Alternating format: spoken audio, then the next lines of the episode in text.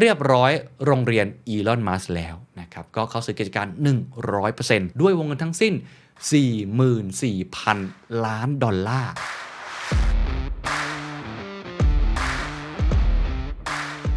และการเข้าซื้อในครั้งนี้สิ่งที่มันเกิด Impact มากที่สุดก็คือเปลี่ยนจากบริษัทมหาชน ที่อยู่ในตลาดหลักทรัพย์ กลายเป็นบริษัท private ครับ อะไรทำให้อีลอน มัสอยากจะซื้อเหลือเกิน This is the Standard Podcast. The Secret Sauce. Executive Espresso สวัสดีครับ ผมเคนนักครินทร์และนี่คือ The Secret Sauce Executive Espresso สรุปความเคลื่อนไหวในโลกเศรษฐกิจธุรกิจแบบเข้มข้นเหมือนเอสเปรสโซให้ผู้บริหารอย่างคุณไม่พลาดประเด็นสำคัญ อีลอน มัสเทคโอเวอร์หรือทำการฮุบกิจการของโซเชียลมีเดียที่ใหญ่ที่สุดแห่งหนึ่งของโลก นั่นก็คือ Twitter 100%ผลกระทบคืออะไร แนวโน้มหลังจากนี้ของ Twitter จะเป็นอย่างไร และทำไมอีลอน มัสถึงต้องการที่จะซื้อกิจการของ Twitter ด้วยนะครับ ถือได้ว่าเป็นข่าวใหญ่จริง ๆ ครับ ในวงการเทคโนโลยี หรือในวงการของธุรกิจนะครับ เมื่อวันที่ 26 เมษายนที่ผ่านมาหลังจากยื้อกันมาอยู่สักพักหนึ่งนะครับ สำนักข่าวต่างประเทศก็ได้รายงานตรงกันนะครับว่าคณะกรรมการบริหารของ Twitter ครับ ได้บรรลุข้อตกลง เห็นชอบเปิดทางให้อีลอน มัสมาเศรษฐีอันดับต้น ๆ ของโลก เจ้าของ Tesla SpaceX นะครับ สามารถเข้าซื้อกิจการของ Twitter ด้วยวงเงินทั้งสิ้น 44,000 ล้านดอลลาร์ โอ้โห ถือว่าสูงมากนะฮะ หรือประมาณ 54.2 ดอลลาร์สหรัฐต่อหุ้นนะครับ และการเข้าซื้อในครั้งนี้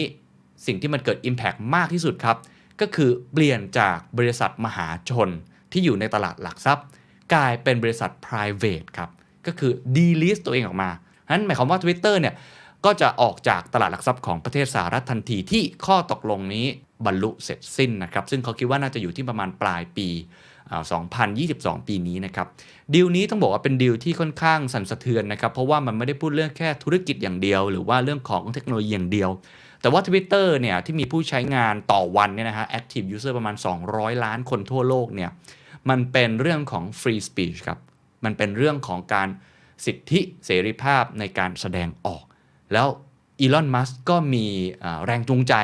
ที่จะซื้อกิจการอันนี้ เพราะเรื่องนี้ด้วยเรื่องของ free speech เพราะฉะนั้นผมจะมาไล่เรียงเหตุการณ์ให้ฟัง แล้วก็วิเคราะห์ต่อนะครับว่าผลกระทบที่จะเกิดขึ้นกับ Twitter และผู้ใช้งานอย่างทุกท่านนั้นจะเป็นอย่างไร ไปที่ประเด็นแรกกันก่อนนะครับว่าเรื่องเนี่ยมันมีที่มาที่ไปอย่างไร จากการรายงานของ BBC ครับตั้งแต่วันที่ 4 เมษายนที่ผ่านมานะครับนั่นก็คือการเข้าถือหุ้น 9.2%ใน Twitter ของอีลอนมัสนะครับตอนนั้นข่าวเนี่ยถือได้ว่าใหญ่มากเพราะว่าเข้ามาถือหุ้นถึง9.2%หุ้นของ Twitter เนี่ยทะยานขึ้นไปประมาณ 25%โดยที่อีลอนมัสนะครับได้ซื้อหุ้นของ Twitter เนี่ยเป็นจำนวนกว่า 73 ล้านหุ้นนะครับในวันที่ 14 มีนาคม 2565 ตามการรายงานของกลตอของสหรัฐนะครับ ซึ่งคิดเป็นมูลค่าในประมาณ 2,890 ล้านดอลลาร์สหรัฐ ก็ทำให้เขานั้นกลายเป็นผู้ถือหุ้นรายใหญ่ที่สุดในบริษัทในตอนนั้นไปเลยนะ มากกว่าผู้ก่อตั้งอย่างแจ็คดอซี่นะครับที่เป็นผู้ก่อตั้งเนี่ยอยู่ที่ประมาณ 2.25%เท่านั้นเอง ทันทีอย่างที่บอกครับว่ากราฟก็พุ่งขึ้นนะครับ เพราะว่าก่อนหน้านี้เนี่ย ตัว Twitter เองเนี่ยต้องบอกว่าผลประกอบการค่อนข้างรุ่มๆดอนๆ ด้วยตลาดเทคทั้งประเทศของสหรัฐเองด้วยเนี่ยนะครับในปีที่ผ่านมาเนี่ยก็ไม่ค่อยสู้ดีนักนะฮะ ไปดูท่าทีของผู้บริหาร Twitter บ้างนะครับ อย่างคุณภารักษ์อักรวานะครับ ซึ่งเป็น CEO ของ Twitter ใหม่ๆ ถอดด้ามเลยนะครับ ก็ออกมาทวิตแสดงความยินดีนะครับ แล้วก็เชิญอีลอน มัสเนี่ยเข้าเป็นส่วนหนึ่งของทีม Twitter แล้วก็นั่งเก้าอี้ในบอร์ดบริหารของบริษัทนะครับ แล้วก็บอกนะครับว่าอีลอน มัสเนี่ยจะนำคุณค่ามาสู่บอร์ดบริหารของ Twitter แล้วก็จะช่วยทำให้เรานั้นแข็งแกร่งในระยะยาวนะครับ แต่ว่าเหตุผลที่เชื้อเชิญเข้าไปเป็นคณะกรรมการบริษัทต้องบอกแบบนี้ครับว่า Twitter เนี่ยมีตำแหน่งคณะกรรมการบริษัทอยู่ประมาณ 11 ตำแหน่ง ถ้าเกิดว่าใครที่นั่งเป็นกรรมการบริหารเนี่ยนะครับ จะไม่สามารถถือครองหุ้นได้มากกว่า 14.9%หรือว่าไม่สามารถที่จะดำเนินการ Take Over ได้ตามกฎระเบียบของบริษัท หรือว่าตามกฎของกลตของสหรัฐนะครับ ซึ่งจริง ๆ แล้วความตั้งใจของอีลอน มัส มากกว่านั้นอยู่แล้ว ตั้งแต่ตอนนั้นแล้วเขาแสดงท่าทีชัดเจนนะครับว่าอยากจะเข้า 100%เลยด้วยซ้ำในวันที่ 11 เมษายนที่ผ่านมาแม่ทัพ Twitter นะครับก็แถลงข่าวอีกครั้งหนึ่งนะครับว่ามัสเองเนี่ยปัดตกโอกาสที่จะเข้าไปในเป็นบอร์ดบริหารของ Twitter โดยที่ใช้คำว่าไม่ใยดีเลยก็ว่าได้นะครับเขาบอกว่าแม้ว่าอีลอน มัสเนี่ยจะตัดสินใจเช่นนั้นนะครับ แต่ว่าบอร์ดบริหารและ Twitter ก็ยังจะเปิดรับไอเดียต่างๆ หรือว่าเสนอความคิดเห็นต่างๆ ของอีลอน มัสในฐานะผู้ถือหุ้นใหญ่ที่สุดของพวกเขาเสมอนะครับในที่สุดครับ วันที่ 14 เมษายนนะครับช่วงสงกรานต์ผมจำได้เลยข่าวค่อนข้างดังมากนะครับสำนักข่าวทุกที่ลงเหมือนกันหมดนะครับระหว่างที่คนไทยกำลังสาดน้ำกำลังท่องเที่ยวกันอยู่นะครับ breaking news โผล่มาบอกว่าอีลอนมัสได้ทวีตข้อความ ผมได้ยื่นข้อเสนอไปแล้วอ่าพร้อมกับแนบลิงก์เอกสารที่เขาได้แจ้งความจำนง ในการซื้อหุ้นของ Twitter 100%อย่างที่ผมกล่าวไปแล้วว่า เขาต้องการจะผมใช้คำนี้เลยฮุบกิจการทั้งหมด 100%ตอนนั้นราคาต่อหุ้นอยู่ที่ 54.2 นะครับ ก็คิดเป็นเงินมูลค่าประมาณ 43,000 ล้านดอลลาร์นะครับ ซึ่งถือว่าอีลอน มัสก์เนี่ยให้ราคาสูงกว่ามูลค่าตามราคาตลาดณเวลานั้นของ Twitter ซึ่งอยู่ที่ 37,000 ล้านดอลลาร์สหรัฐนะครับ ทวิตเตอร์เองไม่ค่อยที่จะยินดีที่จะตอบรับข้อเสนอของอีลอน มัสก์เต็มร้อยนักนะครับ เพราะว่าหลังจากที่ได้ offer มาเนี่ยทวิตเตอร์เองนะครับ ก็พยายามจะบอกนะครับว่า อยู่ในระหว่างการพิจารณาข้อเสนอ โดยมีเนื้อความอยู่ว่า คณะกรรมการบริหารของ Twitter จะพิจารณาข้อเสนอที่ได้รับอย่างระมัดระวัง ละเอียดถี่ถ้วน เพื่อกำหนดแนวทางปฏิบัติต่อข้อเสนอด้วยความเชื่อว่า การตัดสินใจของบอร์ดบริหารจะส่งผลดีต่อบริษัท และ ผู้ถือหุ้นทุกราย อันนี้ขออนุญาตเล่า พอดีผมมีโอกาสได้คุยกับทีม Twitter ประเทศไทย ผมก็ถามถึงเรื่องของอีลอน มัสไปแบบนี้นะครับ เขาบอกว่าตอนนั้นเนี่ยยังไม่มีการถแถลงการออกมาชัดเจน ยังไม่มีท่าทีออกมาจากทาง Twitter ว่าจะรับข้อเสนอนี้หรือไม่อย่างไร เพราะว่าสิ่งที่บอร์ด Twitter พยายามทำกับอีลอน มัสในตอนนั้นเขาเรียกว่า poison pill ครับ เรียกได้ว่าแผนวางยาพิษเขาตอบโต้การเข้ามาเทคโอเวอร์ของอีลอน มัสนะครับ ด้วยการวาง poison pill ไปเป็นระยะเวลาประมาณ 1 ปี หรือว่า 14 เมษายน 2023 นะครับ เป็นมติเอกฉันออกมาจากทางบอร์ดเลย แผนวางยาพิษนี้คืออะไร Poison Pill ครับเปรียบเสมือนกลยุทธ์การตั้งรับขององค์กรในตลาดที่ตกเป็นเป้าหมายในการถูกซื้อกิจการนะครับโดยมีเป้าประสงค์ในการบล็อกผู้ที่จะเข้ามาซื้อกิจการของบริษัท ในสัดส่วนที่มากกว่า 15%ตอนนั้นอีลอนมัสก์ประมาณ 9.2 เนาะซึ่งเขาบอกว่านี่มันคือการเข้ามาเทคโอเวอร์แบบไม่ค่อยเป็นมิตรหรือเปล่านะฮะวิธีการที่ง่ายแต่ได้ผลลัพธ์ก็คือการให้สิทธิ์กับผู้ถือหุ้นเก่า สามารถซื้อหุ้นออกใหม่เพิ่มเติมในราคาที่พ่วงมาพร้อมกับส่วนลดได้ เพียงเท่านี้ครับก็จะทำให้ ผู้ที่จะเทคโอเวอร์บริษัทด้วยท่าทีที่ไม่เป็นมิตรแบบนี้นะฮะต้องเผชิญกับสถานการณ์ที่ยากลำบาก เพราะว่าแม้ราคาหุ้นเองเนี่ยจะย่อตัวปรับตัวลดลงมา แต่จำนวนหุ้นก็เรียกว่ามันมีเพิ่มขึ้นด้วยนะครับทำให้เจ้าตัวจะต้องใช้เงินเพิ่มขึ้นกว่าเดิมในการเข้าซื้อกิจการนั่นเอง นี่ก็เป็นวิธีการหนึ่งที่เขาใช้กันนะฮะหลังบอร์ดบริหาร Twitter เคลื่อนไหวด้วยท่าทีดังกล่าวก็คือเป็นแผงวางยาพิษแบบนี้นะฮะอีลอนมัสก์ก็ไม่รอช้าครับ ออกมาทวีตแสดงความคิดเห็นเชิงขู่แบบอ้อมๆทันทีนะครับ โดยทันทีที่แกรี่แบล็กผู้จัดการการลงทุนของกองทุน The Future Fund ออกมาทวีตข้อความว่า ปัจจุบันคณะกรรมการบริษัท Twitter ครับกว่า 11 รายได้รับค่าตอบแทนมหาศาลครับ สูงเหยียบหลัก 3 ล้านดอลลาร์สหรัฐต่อปีอีลอน มัสก์ก็สวนกลับทันทีบอกว่า หากข้อเสนอของเขาได้รับการตอบรับ เขาจะลดค่าตอบแทนเพื่อประหยัดงบประมาณก้อนโตนี้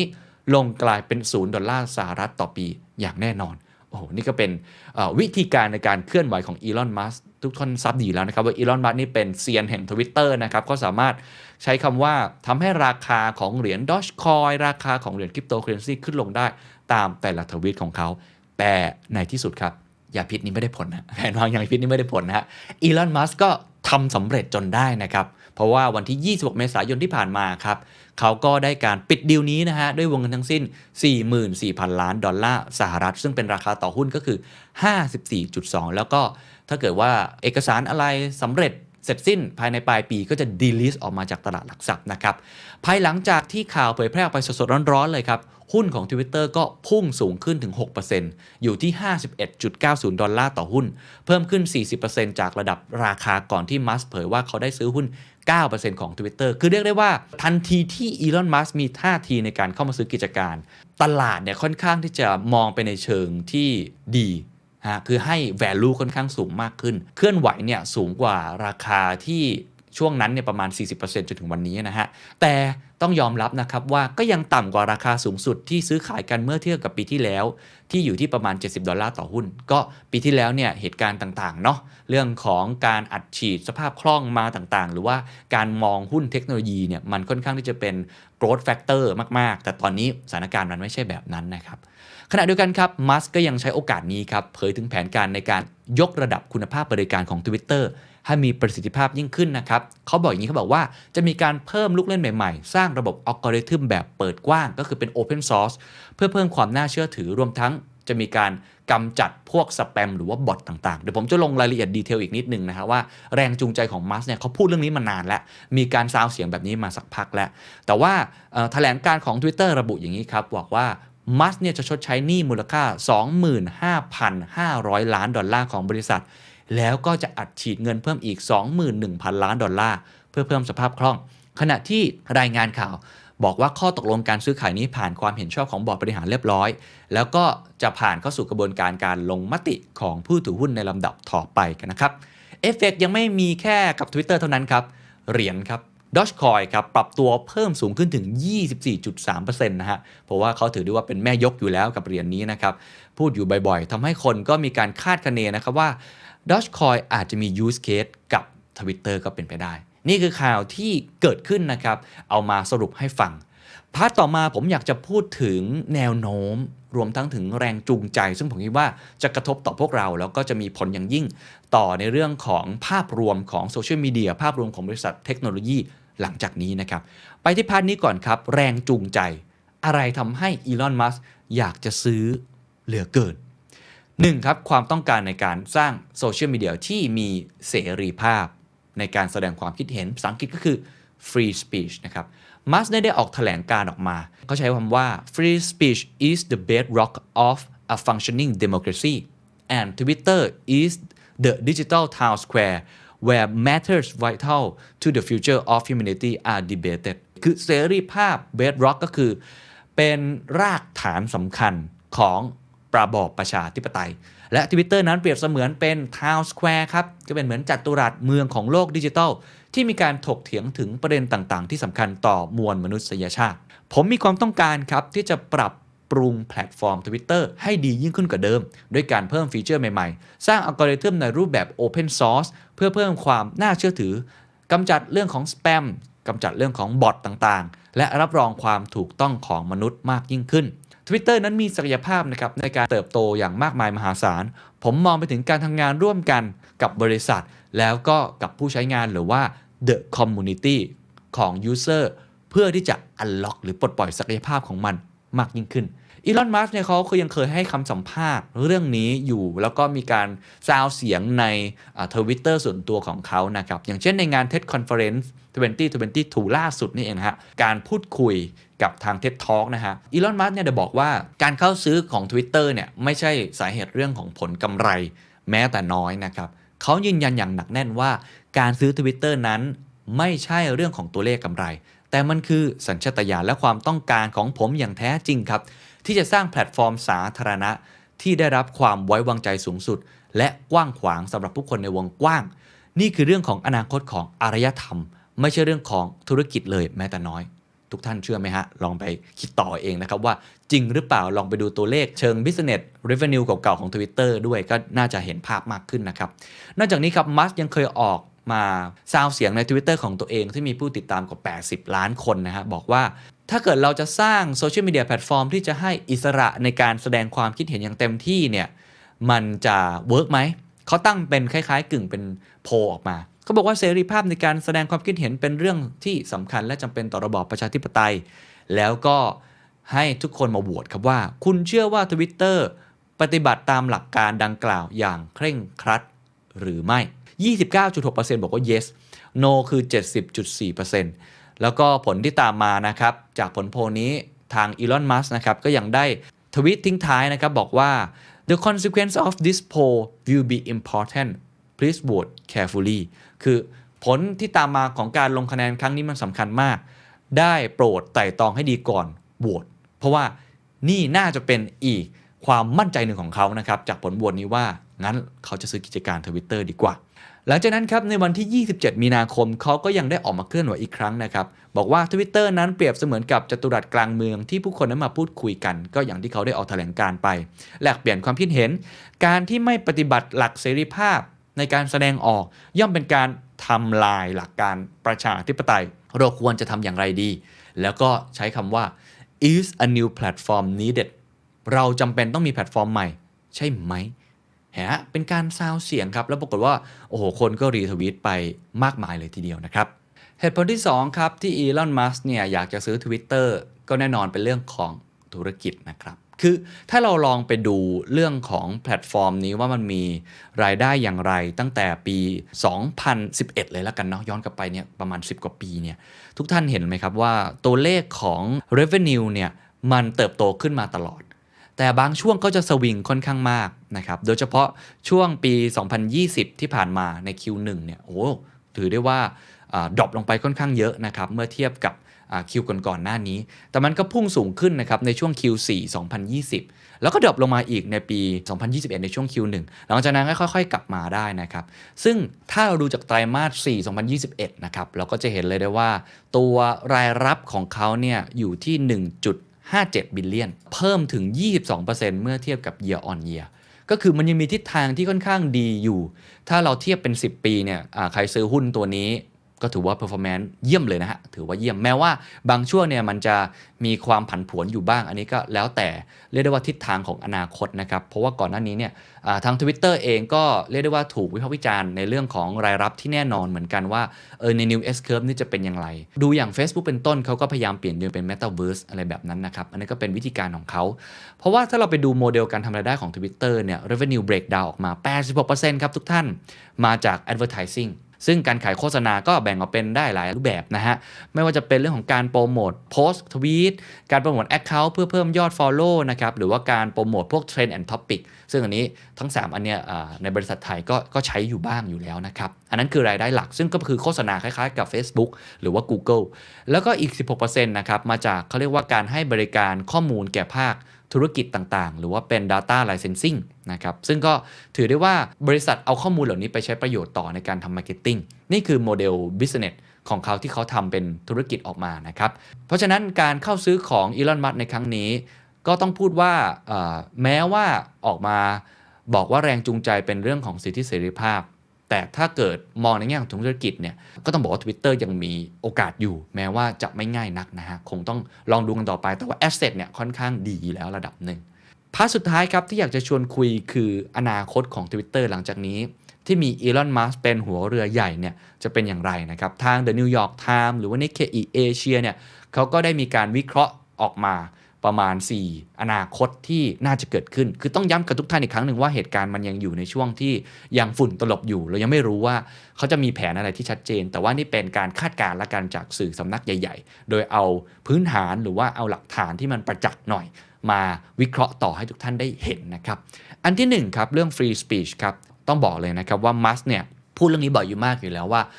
ทวิตเตอร์เนี่ยควบคุมเนื้อหามากเกินไป แล้วก็แทรกแซงบ่อยครั้ง เขาเคยออกมาทวีตนะครับบอกว่าโดยพฤตินัยแล้ว Twitter เนี่ยเป็นการให้บริการในพื้นที่สาธารณะ แต่ว่ากลับล้มเหลวนะครับในเรื่องของการยึดมั่นต่อสิทธิเสรีภาพในการแสดงความคิดเห็น ซึ่งเป็นหลักการขั้นพื้นฐาน แล้วก็ถือว่าเป็นการทำลายประชาธิปไตย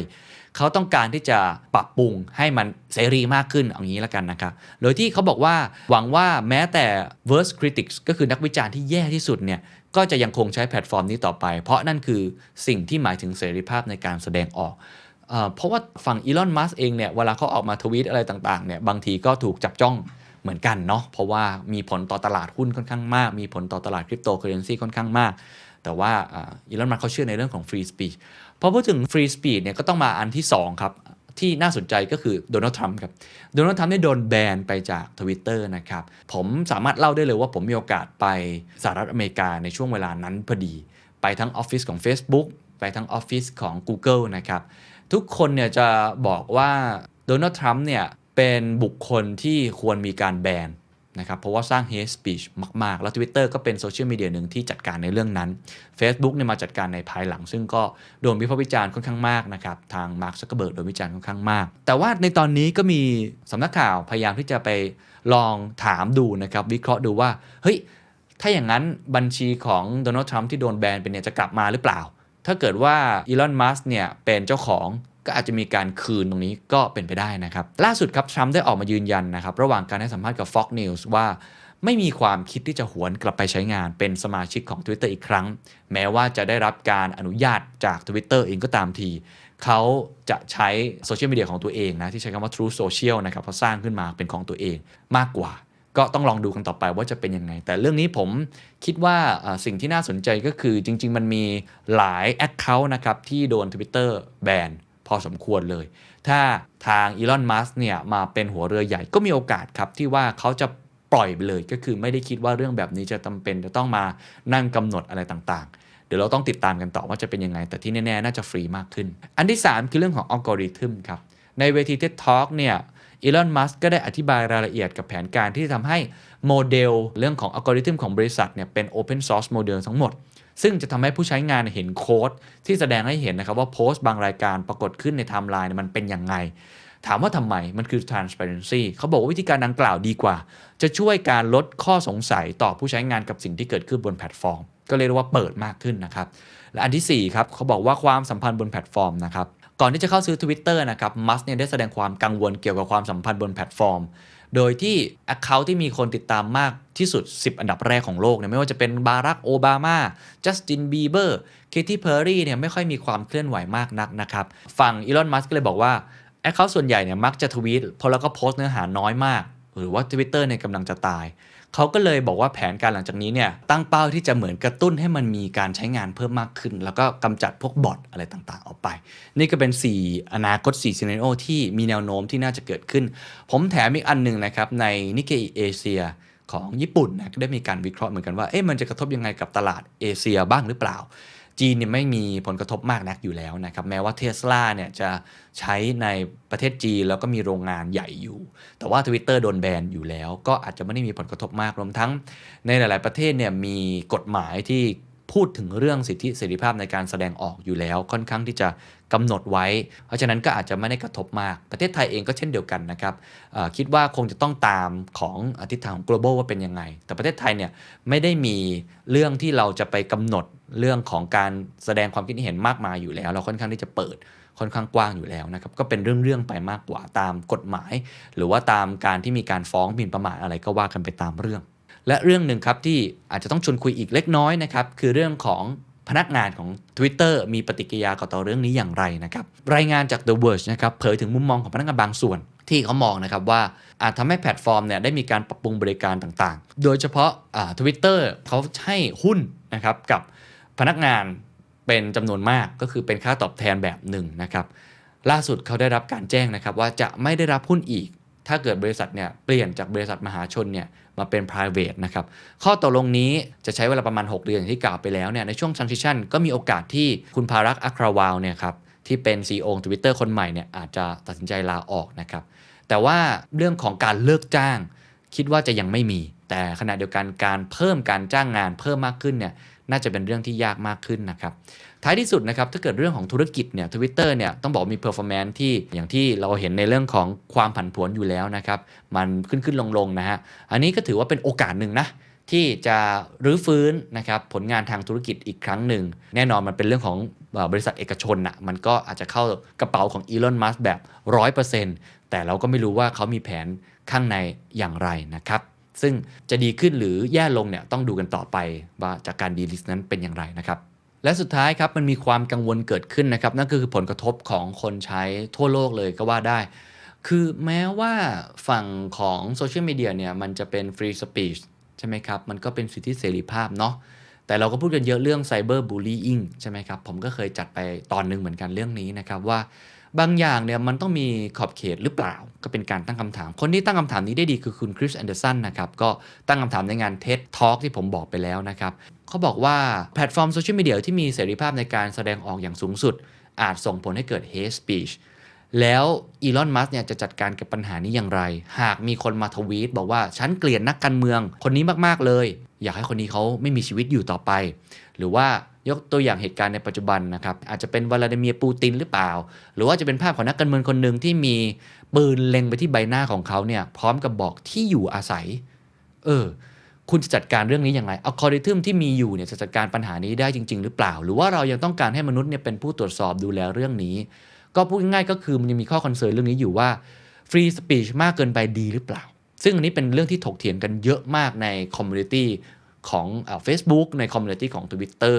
หรือว่าในหลาย ๆ โซเชียลมีเดียนะครับว่า เฮ้ย เปิดมากเกินไปเนี่ยมันสร้างผลกระทบที่เป็นความเสี่ยงมหาศาลจริง ๆ ซึ่งเราเห็นแล้วนะครับ แล้วก็เกิดแรงกดดันขึ้นต่อคนที่เป็นเจ้าของแพลตฟอร์มนี้มากมายนะครับอีลอนมัสก์ได้ตอบกลับบอกว่า แนวทางการดำเนินงานของ Twitter เนี่ยจำเป็นครับที่จะต้องเป็นไปตามกฎหมายของประเทศด้วย เพราะนั่นคือสิ่งที่เราต้องทำ In, in my view, uh, Twitter should um,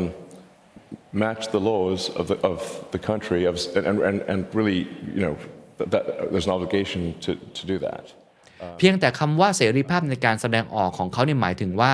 หากบางทวีตได้รับให้การมองเห็นนั้นเกิดขึ้น แต่อีกทวีตอีกกลุ่มกลับถูกลดการมองเห็นลง เขาคิดว่าสิ่งนี้เป็นเรื่องที่อันตราย แล้วก็ต้องแก้ไข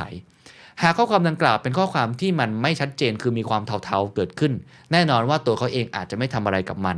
แต่หากข้อความนั้นเป็นข้อความที่รุนแรงมากๆ ผมเองก็ยังไม่มีคำตอบในส่วนตรงนี้ให้ แต่ที่แน่ๆครับ เราจะให้ความสำคัญกับการแบนบัญชีถาวร อันนี้ก็คือโดนัลด์ทรัมป์ที่โดนไป เขาพยายามจะไม่ให้สิ่งนี้เกิดขึ้น คือไม่มีการแบนบัญชีแบบนั้น เขามองว่าเรื่องนี้ไม่ควรเกิดขึ้น แต่เรื่องของข้อความที่อาจจะเกิด hate speech ได้ เขามองว่า 1. ดูที่ตัวกฎหมายของแต่ละประเทศเป็นหลักอย่างที่บอกเขายึดตาม ถ้ามันมีกฎหมายหมิ่นประมาทอยู่แล้ว มีกฎหมายเรื่องอะไรแบบนี้อยู่แล้วเขาก็บอกให้ยึดไปตามนั้นเขายังไม่มีคำตอบในส่วนตรงนี้ และผมคิดว่าเรื่องนี้แหละครับทำให้คนที่มองเรื่องความเสี่ยงอาจจะกังวลด้วยเนาะเราก็ คิดเห็นอย่างไรลอง comment กันเข้ามาได้นะครับและอีกประเด็นหนึ่งครับก็คือเรื่องของความถูกต้องนะครับเรื่องของการ fact check ข้อมูลเรื่องของ fake news ต่างๆ ในโลกอินเทอร์เน็ตเนี่ยมันรวดเร็วมากเลยเนาะข่าวปลอมต่างๆ ตั้งแต่เรื่องของ Brexit เรื่องของการเลือกตั้งสหรัฐที่ผ่านมาครั้งถึง 2 ครั้งเนี่ยก็ได้รับการโจมตีในเรื่องนี้ค่อนข้างมากนะครับ ถ้าเราได้ดูสารคดีใน Netflix เราก็จะเห็นนะครับว่ามันมีคนที่ทำเรื่องนี้ได้ดีจริง ๆ แล้วก็ใช้ผลประโยชน์จากข้อมูลของคนมา เพื่อสร้างเป็นข้อมูลในบับเบิล ให้เราเนี่ยตัดสินใจโดยที่บางทีเราไม่รู้ตัวว่าเราถูกควบคุมข้อมูลอยู่นะครับก็คือใช้คำว่า manipulate หรือว่าครอบครองอิทธิพลทางความคิดของพวกเรา อันนี้ก็เป็นอีกเรื่องหนึ่งที่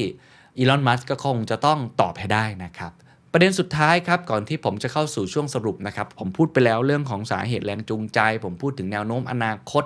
ในมิติระยะสั้นและกลางนะครับ แต่อยากจะพูดอีกมิติหนึ่งนอกเหนือจากเรื่องของ free speech หรือว่าสิ่งที่เราคงจะต้องจับตาแล้วเนี่ย คือเรื่องของเว็บ3ครับ ต้องบอกว่าโซเชียลมีเดียเป็นเว็บ2ใช่ไหมฮะ Facebook Twitter Google อะไรต่างๆเนี่ยตอนนี้หลายๆ คนพูดถึง Web 3 เนี่ยจริง ๆ แล้วในเรื่องนี้อดีต CEO แล้วก็ผู้ก่อตั้งอย่างคุณแจ็คดอร์ซี่ของ Twitter เนี่ยได้เคยออกมาให้ข่าวในเรื่องนี้เหมือนกันนะครับ ว่าอยากจะสร้างแพลตฟอร์มโซเชียลมีเดียที่มีความdecentralize หรือกระจายศูนย์มากขึ้นใช้หลักการแบบนี้ ที่ชื่อว่า Bluesky เขาบอกว่าอยากจะลดทอนอำนาจในการควบคุมด้วยตัวเองเนี่ยคือตัวแพลตฟอร์มเนี่ยเป็นผู้ควบคุมเนี่ยลดลง เพื่อไม่ให้ตัวแพลตฟอร์มเนี่ยเป็นคนตัดสิน นะครับว่าผู้ใช้งานชุมชนใดมีสิทธิ์แสดงความคิดเห็นหรือเปล่า เพราะเขายังเคยออกมาพูดเลยนะครับว่า การที่ไปแบนบัญชีทวิตเตอร์ของโดนัลด์ทรัมป์เนี่ยเขาไม่ได้ภาคภูมิใจกับการกระทำดังกล่าวด้วยซ้ำเอออันนี้ก็น่าสนใจเหมือนกันเนาะในช่วงเดือนกุมภาพันธ์ที่ผ่านมาครับจากการรายงานของรอยเตอร์คุณแจ็คดอร์ซี่ได้เข้าร่วมเป็นบอร์ดบริหารของ Blue Sky เรียบร้อย แล้วก็ยังคงมุ่งเป้านะครับในการสร้างสิ่งที่เรียกว่า decentralized social media platform ต่อไป ก็อย่างที่บอกนะครับว่าโซเชียลมีเดียมันเป็น centralized นะฮะตอนนี้ อนาคตเนี่ยก็อาจจะมองในเรื่องนี้มากขึ้น แล้วก็ยิ่งถ้าเราเชื่อมโยงกับการทวิตอยู่บ่อยๆ เรื่องของ Dogecoin เรื่องของคริปโตเคอเรนซีที่อีลอนมัสก์เนี่ยว่าให้จ่ายเงินได้กับเท s l a ด้วย Dogecoin อะไรต่างๆเนี่ยก็มีความเป็นไปได้ว่าอาจจะเอาเรื่องนี้มาเชื่อมโยงกัน สามารถทำให้ Twitter นะ transform ตัวเองไปสู่ อีกมิติหนึ่งนะครับเจเนอเรชันหนึ่งของอินเทอร์เน็ต แล้วก็นำเรื่องของ Dogecoin นำเรื่องของคริปโตเคอเรนซีเนี่ยมาใช้นำเรื่องของบล็อกเชนเข้ามาใช้นำเรื่องของ NFT เนี่ยเข้ามาใช้แบบนี้ ก็น่าสนใจก็ต้องติดตามกันต่อไป ว่าจะมีทิศทางในการดำเนินงานธุรกิจหรือในแง่ของแพลตฟอร์มนี้อย่างไรนะครับสุดท้ายครับ สิ่งที่จะสรุปนะครับ มีด้วยกัน 3 ข้อนะครับ ที่คิดว่าเป็น key takeaway ของทุกท่าน 1. เรียบร้อยโรงเรียนอีลอนมัสแล้วนะครับก็เข้าสู่กิจการ 100%รอเพียงแค่เรื่องของเอกสารเรื่องของสัญญาต่างๆ การอนุมัตินะครับใช้เวลาประมาณ 6 เดือนก็ประมาณสิ้นปี 2022เนี่ยเราก็น่าจะเห็นการดีลิสนะครับหรือว่าถอนตัวออกจากตลาดหลักทรัพย์ของสหรัฐ แล้วก็กลายเป็นบริษัทที่เป็น private เต็มรูปแบบของอีลอนมัสนะครับอันที่2ครับเราจะยังคงต้องติดตามเรื่องของ Free Speech นะครับเพราะว่าแพลตฟอร์ม Twitter เนี่ยถือได้ว่าเป็นแพลตฟอร์มของโลกเลยนะอีลอนมัสก์ใช้คำที่ถูกต้องนะคือ town square ของโลกเนี่ยนักการเมือง นักกีฬาผู้คนต่างๆ ในการเรียกร้องสิทธิเนี่ยส่วนใหญ่จะใช้บนพื้นที่แพลตฟอร์มของ Twitter มากกว่า ต้องติดตามกันต่อไปว่า Free Speech ในครั้งนี้จะกระทบกับเรื่องของการแสดงความคิดเห็นของพวกเรามากน้อยแค่ไหน จะเปลี่ยนแปลงlandscape ของการแสดงความคิดเห็นของโลกเนี่ย ไปในทิศทางอย่างไรต่อไป ถ้าดูจากทิศทางแล้วอีลอน มัสก์น่าจะเปิดมากขึ้นนะครับและอันที่ 3 ครับ ก็ต้องติดตามว่าแพลตฟอร์มนี้จะกระโดดเข้าไปสู่เว็บ3หรือโลกใหม่ ในรูปแบบไหนได้บ้างนะครับ นี่ก็ทั้งหมดครับ ของดีลยักษ์ดีลมหากาพย์อีลอน มัสก์เทคโอเวอร์100%ทวิตเตอร์สวัสดีครับ